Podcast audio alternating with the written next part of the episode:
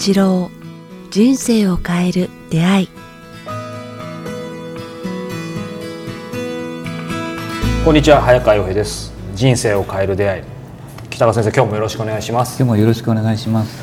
さあ、えー今日はですね、えー某所からちょっといつもとね場所を変えて収録してるんですけどとても素敵な場所で本当になんか落ち着いてお話が聞けるっていう感じなんですけど外はねあいにくの あいにくの嵐ですね。はい僕らいつも晴れ男なんですけど今日はものすごい嵐なんですけど。ものすごい嵐ですね。はい、ちょっとねこれ防音的な感じで多分あまり伝わってないと思うので皆様にあの心地よく引き続き聞いていただけたらと思います。ここねあの今嵐で向こうが見えないけど真正面にはい。江ノ島が見えるんですよ、真正面に。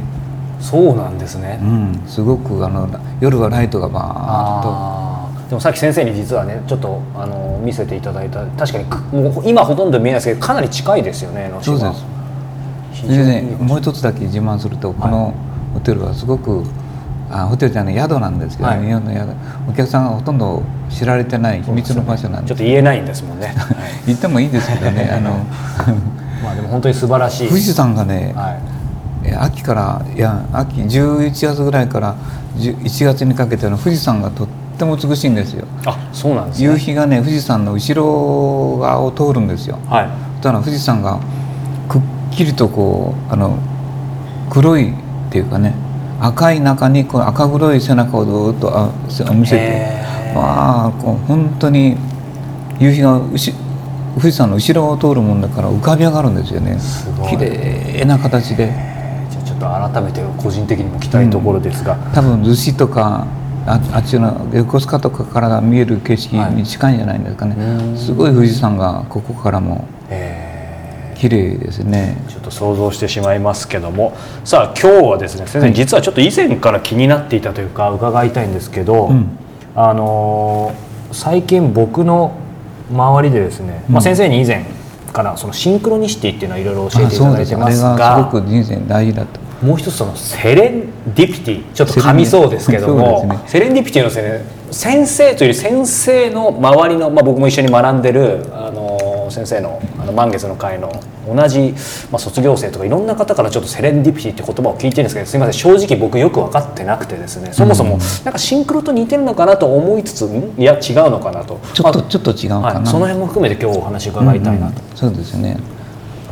あのシンクロニシティっていうのはこう絶妙のタイミングで不思議な出会いがこう始まるっていうかね、うん。でそれはこう信じることによって始まるんですよね。信じること？うん、肯定的に信じるああそういうことは人生起きたよねと起きるよねっていうこと。をまさかそういうことあるわけない。そんなことをそんなんで人生が始まるわけない。ないじゃないあかー。努力が一番だよっていうはい。人にはやってこないんですよ。なるほど。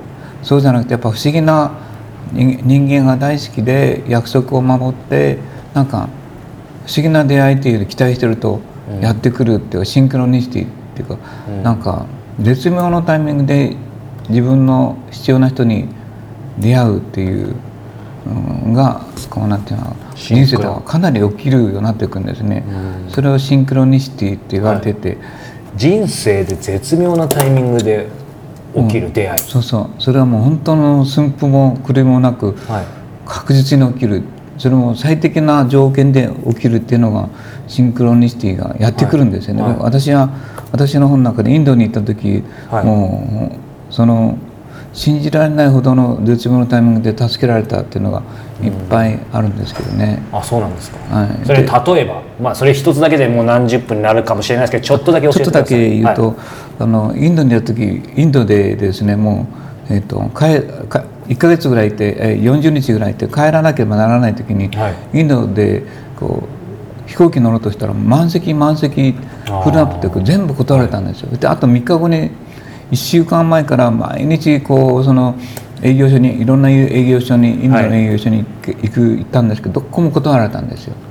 でもう全部ダメダメあんたたちチープ、チープチケットだからダメダメって言われてたんですよね。はいである時もう絶望でもう2日前ぐらいになった時に、あのもう諦めたっていうかね、はい。でそあのそこにあるあの営業所に行ってもダメって言われて、はい。諦めてや宿に帰って絶望でも疲れて寝てたんですよ、はい。でその営業所から12時に来いって言われたけれどもう12時に行く気もしなくて気力もなく。寝込んでて3時になった時ひょっと「いや今だ今行こう今行かないと」って声が聞こえたような感じでバッと立ち上がっていったんですよね。もう。じゃあ時間過ぎてるわけですよね。うん、そうです。でもう一人でその連れの男性が「もう北川先生もう今行ってもダメですよ、もう3時間も過ぎてるからもう諦めましょうどうかもうお金もないし」とか言ってた。じゃあ行こう行こう行こうって無理して行ったら会った途端に「おおすごいお前たちはなんという幸運な人なんだ。今たった今2人のキャンセルが出たイギリス人の。だからお前たちに知らせたいけど電話も聞いてないしホテルも聞いてないし連絡しようがないから他の人に回そうと思った瞬間お前が現れた。で僕抱きついていくんですよ。幸運の創始みたいな男たちだとか。絶妙なタイミングだ、双方にとってよかったわけですよね、うん、でもう一つそれはもう本当にもうシンクロ、信じられない、うん。ちょっとずれてたらもうよそに売ってたしね。うん。で私はその時に飛行機に乗るまで信じられなかった、は飛行機に乗って飛び立った時ほっとしたの覚えてるわ。それぐらいこう危ないタイミングな、うん。だったんだけども、なんかそういうのがちょくちょくしょっちゅう起きましたね信じることによって。それがシンクロニシティ。不思議な救救済と導きとなんかタイミングで人とに出会うとかいう。あそれからもう一つ、はい。この話していいですかね。うち僕のあの息子に麦彦っているんですけど、あはい。その人の婚約者で美咲さんって人がいるんですけどね、その2人がこう私のセミナー勉強会にこう来るようになったんです。でシシンクロなぜ話を聞いてみて最初のうちはこんなんもうお父さんだからとかまあ偉い人だから信じなかったんだけど、何回も聞いてるうちにあ自分たちもそういうこと起きるかもわからはないいと思ってた途端に最近し来る前1週間起きたんですよ何が起きたんですか？彼女はお大分の方なんですけども一回も大分から出たことがないというこうなんていうかただコツコツコツコツとこう宝石のデザインをしてる方なんですよ、ああそうなんですね。うん、で一回も大分県から出たことがないという田舎者なんですよ。すごい素敵な人なんですけど、うん。すごく田舎者なんですよね。素敵な方なんですけど。でもその今流行りのなんかそういうさなんかサイト、インターネットの、うんうん。はい。で突然1週間前に、はい。なんかどこだったかな？えーっと新宿の？伊勢丹。伊勢丹から突然連絡が入って、すごい。6月の12日に緊急にはい。穴が開いたから出てくれないか私固定1週間してくれって言われた。そそれはちょっとすごすぎですね、うん、で「え？私みたいな私は大分から出たことないしコツコツ自分でこれやってる。どうして私に目をつけたんですか?」って言ったらなんかいろいろなサイトをしてるうちにあなたに心が惹かれてちょっとこうあの出てほしいなと思った。何万人っているんですよこう。しかも別にすごいなんかもうインターネット駆使して告知してたとかじゃないんですよね。もうおとなしい人でね。でそのそのデザインする人ってもう、はい。ま、万人単位の人がいるみたいなね。いるでしょうね。何千人かな、しかもやりたくても手挙げてもねなかなかできないじゃないですか。ましてそんなにえ出会うなんてん。ありえないんだけども、私もそういうことを経験したけどねまさにそうですよね。先生も当渋然渋谷でね、はい。と東京で北川八郎阿蘇の陶芸家とか垂れ幕だ出してくるありえない。と同期なんて習ったことないので1年目ぐらいなのに、はい、デビューですよねももうそれも全く知らない東急プラザの支配人総支配人がいきなり訪ねてきて「やってくれ」とか言われて、それから人生開けてきましたもんね。